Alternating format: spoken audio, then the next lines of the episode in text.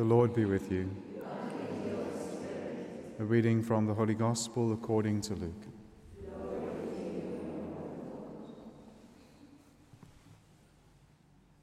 Jesus told his disciples a parable to the effect that they ought always to pray and not lose heart. He said, in a certain city there was a judge who neither feared God nor regarded man, and there was a widow in that city who kept coming to him and saying, "Vindicate me against my adversary."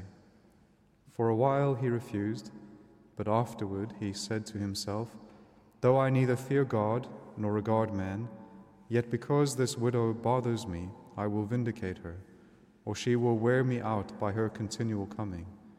And the Lord said, "Hear what the unrighteous judge says. And will not God vindicate his elect, who cry to him day and night? Will he delay long over them? I tell you, he will vindicate them speedily. Nevertheless, when the Son of Man comes, will he find faith on earth?" The Gospel of the Lord. Praise.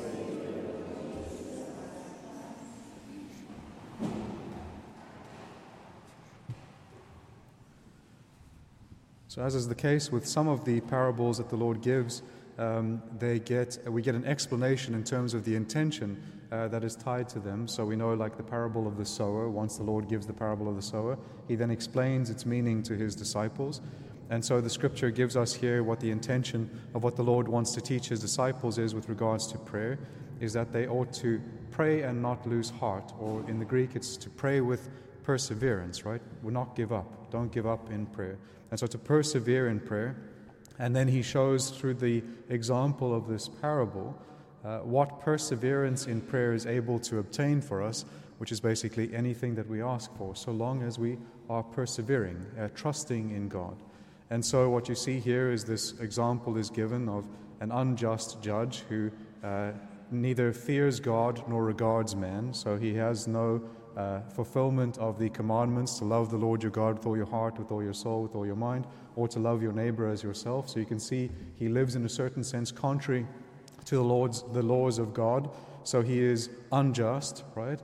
And this widow, by her perseverance, is able to draw, as we've said, justice from an unjust judge. So how much more can we not expect to draw mercy and justice from God who is merciful, from God who is just, from God who is love, right? We can draw all of these things from him to a much greater degree with that perseverance that he calls us to.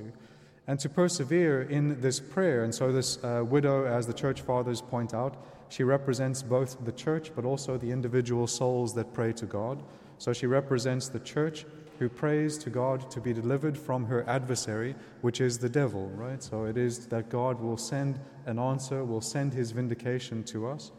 The great mystery then it says at the end, he says, "Will not God vindicate his elect who cry to him day and night?" Now the mystery, especially in our time, is that the answer of God to our vindication against evil is something that is already present to us, someone who is already present to us. The answer to that prayer is already answered and present to us in Christ, in his salvation, in what he has won for us. We have already been vindicated. And so the answer to our prayer is at hand. And this is one of the mysteries, which is that in Christ we obtain the answer to every prayer that is in any way good, right? And so in Christ he is the answer of God to our prayers. And so what we have in our instruction in the psalm for today is to remember always the mighty deeds of the Lord, right? To remember what he has done. So as we come to him to petition other gifts and graces that we want from him, we must always do that with a grateful heart. And a grateful heart is only a heart that considers what it has already received and is grateful for those gifts before it asks for other gifts. If we are coming to the Lord and asking for new gifts, but we are not grateful for the things that he has already given us, how will he be disposed to give us more gifts? And so a grateful heart shows a heart that is disposed to receive greater things, because it is grateful for the gifts that have already been given. And of all the things and gifts that God has given us, the gift of his Son is the greatest and sits at that pinnacle. And so what we have from the first reading today is through the Book of Wisdom, a beautiful poetic imagery of what happens in the Incarnation. So the moment where the Father sends the answer to all of our prayers, sends the answer and the remedy for our vindication, and that answer is His Word. And so if we think about this first reading today in terms of the birth of Jesus Christ in Bethlehem, well then I think it starts to make sense in terms of its fulfillment. It says, "A gentle silence enveloped all things." And we think of the stillness of the night that happened at Bethlehem. And it says, "The night is swift, in its swift course has now half gone." So this is the time for watchfulness, right? This is the middle of the night. It is a time to be watchful. It is a time to be waiting. It is also the time of stillness and the time of peace and the time of gentleness, as it says, and the time of this kind of silence that is waiting. And then it says, "Thy all-powerful word leaped from heaven, from the royal throne, into the midst of the land that was doomed." And so you have this beautiful poetic imagery of the Word of God as He has become incarnate and as He comes to stand in the midst of those who are doomed. But He comes in order to vindicate and to deliver.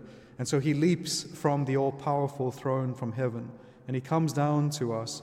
And in the midst of this land, it says, He is a stern warrior, carrying a sharp sword of thy authentic command, which is the sword of truth, right? So that sword of truth is what vindicates. That sword of truth is what delivers.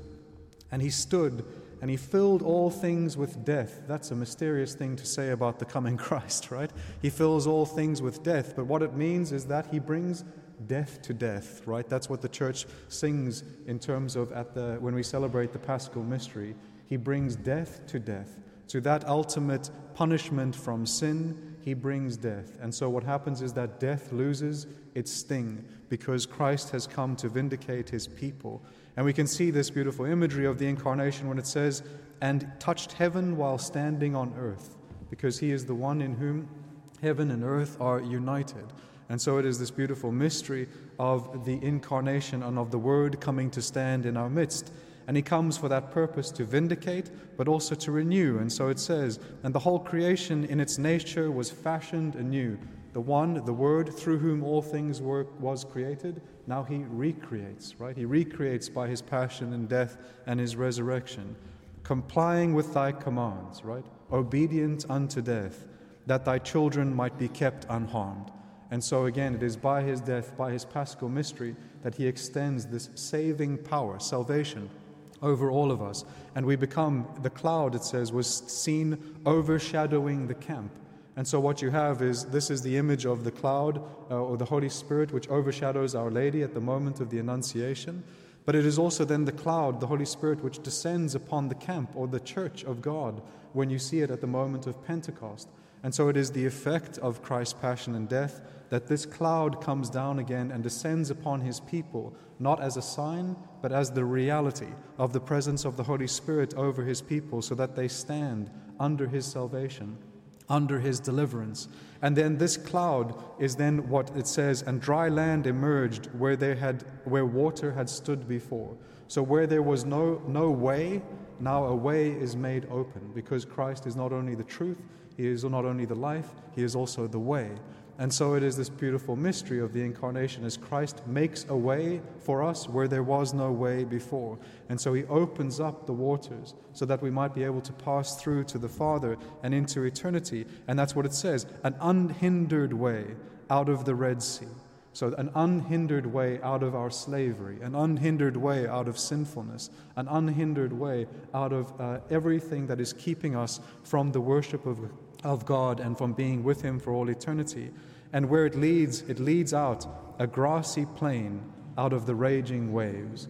And a grassy plain for God's people is representative of food and nourishment. It is where the flock of God can nourish themselves. And so it represents how He also will feed His people. And so this is another image of what happens in the Incarnation, is that the Lord then feeds His people, not with simply other food, but with Himself.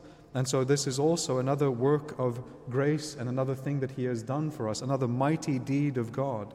And then what happens is it says that were those protected by thy hand, passed through as one nation. So also what happens in his incarnation is that the people become one again. Those who were scattered now become one flock after gazing on marvelous wonders. And so this is what is important as well, is that in order to foster gratitude, we must consider the things that have already been done for us by God. These mighty works throughout salvation history that are now present and available to us. So before we come to the Lord to ask for other things, let us come to Him first and foremost to give thanks for all the gifts that He has given us, especially the gift of His Son, which is not a past gift, but a present gift, a gift that is present to us in the Blessed Sacrament, where His Son, His mighty Word, the one that has leaped down from heaven onto this earth that was doomed and has saved us, He is present to us in the tabernacle. He is here with us. I'll close just with another quote from Pope Francis that he addressed to the American priests and bishops ahead of their Eucharistic Congress that they're going to be having. And he said, "Do not leave the Lord of the Tabernacle alone. Do not leave the Lord of the Tabernacle alone. Spend time with Jesus in silent adoration."